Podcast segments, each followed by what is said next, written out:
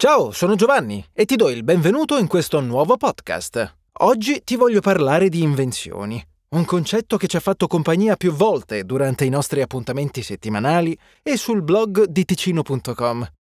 Abbiamo visto l'origine delle invenzioni più famose e che hanno avuto un impatto maggiore sulla nostra vita. Abbiamo scoperto quali animali abbiano ispirato determinate tecnologie e siamo riusciti ad associarle a un nome e un anno specifico.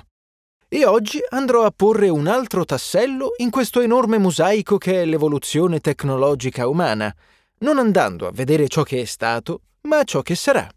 Immaginare le invenzioni che arriveranno in futuro è uno degli esercizi più interessanti per ogni scrittore di fantascienza.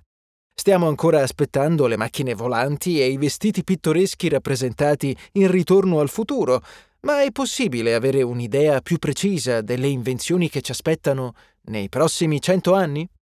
Naturalmente sì, ma per fare questo non dovremo chiedere agli scrittori, ma agli scienziati.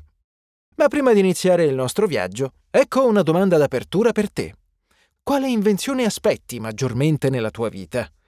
Potrebbe essere la cura a una malattia di cui tu o un tuo caro soffrite, o una tecnologia che hai sognato sin da quando l'hai vista la prima volta in un film fantascientifico. Dalla risposta a questa domanda è possibile intuire quale sia la forza che ci spinge verso una scoperta o un'invenzione. Può essere una necessità o un'aspirazione, spesso entrambe. Quindi quali sono le necessità che vediamo ogni giorno e che potrebbero essere risolte con la tecnologia? Una domanda che si è posta all'Accademia delle Scienze di New York, la quale ha pubblicato un lungo approfondimento in cui chiedeva a studenti e professori universitari di immaginarsi il futuro, di dargli una forma tramite le invenzioni che appariranno da qui a cento anni. Il primo a dare una risposta a questo quesito è stato lo studente Sanskar Agrawal, il quale immagina un futuro più roseo dell'attuale presente, ai limiti dell'utopia. Sanskar prevede un grande balzo evoluzionistico in termini di medicina e di aspettativa di vita. È logico pensare che questi due fattori verranno influenzati in futuro, poiché già hanno visto un netto miglioramento in passato. Negli ultimi cento anni infatti numerose malattie sono state completamente debellate e sebbene ne nascano di nuove, la nostra capacità di affrontarle diventa sempre più raffinata. Come abbiamo detto in passato, infatti, un tempo sarebbe stato impensabile affrontare una pandemia come quella del Covid-19 e svilupparne un vaccino nel giro di un anno. Anche l'aspettativa di vita è aumentata sensibilmente. Già 20 anni fa, quando una persona moriva a 70 anni, non sembrava strano, mentre oggi si è ancora relativamente giovani a quell'età. I vent'anni di aspettativa di vita in più che ci dà Sanskar quindi non sembrano essere irraggiungibili, come invece potrebbe essere l'aspettativa di risolvere il surriscaldamento globale. Se da un lato è chiaro che non sarà possibile andare avanti così come abbiamo fatto negli ultimi anni, poiché stiamo creando un pianeta inospitale per la vita umana, dall'altra, più che una panacea per l'inquinamento umano, sarà più facile trovare una sorta di equilibrio in cui vivere. La predizione di Sanskar termina con la tecnologia degli ologrammi, la quale ci riporta indietro nei film e nei libri di fantascienza, ma lo studente è convinto che potranno essere il futuro delle comunicazioni, un po' come in Star Wars. Sostiene che sarà possibile integrare altri sensi all'interno dell'ologramma per un'esperienza più completa, grazie alla possibilità di toccare e sentire profumi. Tre predizioni quindi che dimostrano quali sentimenti siano dietro a questi desideri. Tra questi la paura nei confronti del domani e la speranza che cerca di metterla a tacere. Un'analisi interessante di una possibile tecnologia futura è quella proposta da Sangamitra Anand, la quale immagina un futuro in cui la tecnologia dell'uomo e la natura si uniranno in una sorta di simbiosi. La tecnologia che propone è chiamata LeafFi e permetterebbe di sfruttare gli alberi e le piante come ripetitori per le connessioni Wi-Fi, permettendo di avere un mondo completamente coperto da collegamenti internet grazie all'ingegneria genetica applicata al mondo vegetale. Anche in questo caso è possibile analizzare questa predizione e scomporla.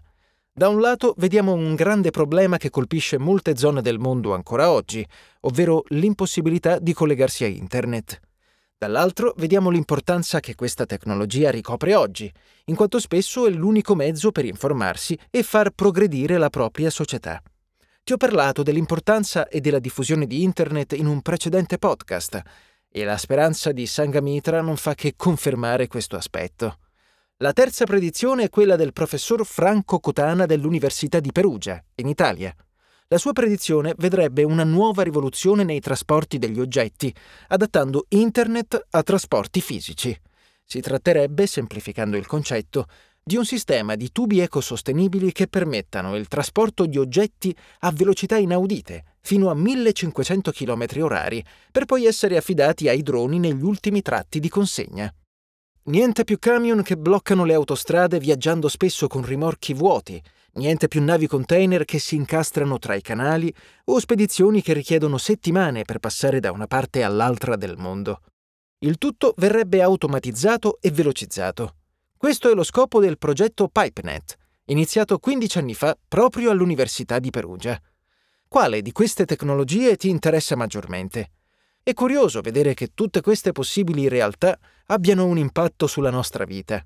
Per ora abbiamo visto una serie di futuri in cui si vive più a lungo, liberi da malattie e dal surriscaldamento globale, in cui è possibile accedere a Internet grazie all'albero in giardino e in cui riceviamo ciò che abbiamo acquistato nel giro di pochi minuti. L'aspetto più interessante di tutto questo puro esercizio di immaginazione è che sia nato questo stesso esercizio come sostiene il professor George Church, l'uomo è l'unica creatura in grado di muoversi nel tempo con la propria mente. Concepire eventi datati 13 miliardi di anni e ipotizzare futuri ancor più lontani. È sempre stato questo il punto fondamentale del progresso tecnologico umano. La capacità di sognare, immaginare e prevedere sono alla base di tutto ciò che abbiamo inventato. Dall'osservazione della natura arriva l'intuizione, Dall'intuizione si manifesta la realizzazione. Potremmo quasi considerare l'uomo come un veggente che guarda nel futuro le invenzioni che ci saranno e le ricrea nel presente. Qualsiasi siano queste invenzioni, anche quelle che permettano all'uomo di uscire dalle leggi di natura.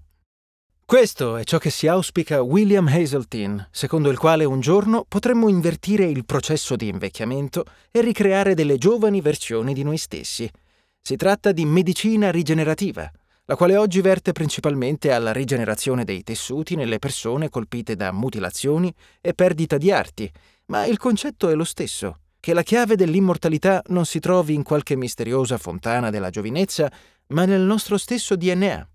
Ambiente, salute, immortalità, riduzione delle distanze e molto altro. Il futuro previsto da questi studiosi sembra essere più limpido del presente. Ma perché? Probabilmente perché siamo abituati a osservare solo uno dei lati della medaglia. Così osserviamo il futuro con speranza e guardiamo il presente con pessimismo, dimenticandoci gli enormi progressi e tutto il bene che viene fatto ogni giorno nel mondo in cui viviamo. Ricordati sempre che il presente in cui ci troviamo una volta era stato sognato da uomini e donne. Un presente in cui una pandemia poteva essere curata nel giro di un anno, in cui potevi parlare e vedere una persona in tempo reale dall'altra parte del mondo e in cui si viaggia nell'universo alla ricerca di altri esseri viventi. Certo, uomini e donne dell'epoca non potevano immaginare il rovescio della medaglia, ma la loro visione non era poi più limitata della nostra, che ci concentriamo solo sull'aspetto negativo. Il nostro presente era un'utopia per la gente del passato e può esserlo ancora adesso, se scegliamo di vederne la luce piuttosto che le ombre. Con questo pensiero ti lascio fino al prossimo podcast. Come al solito ti ricordo che sul sito ticino.com puoi vedere numerosi approfondimenti sul mondo della tecnologia e leggere i vecchi podcast in formato scritto. Ti aspetto al prossimo podcast. A presto!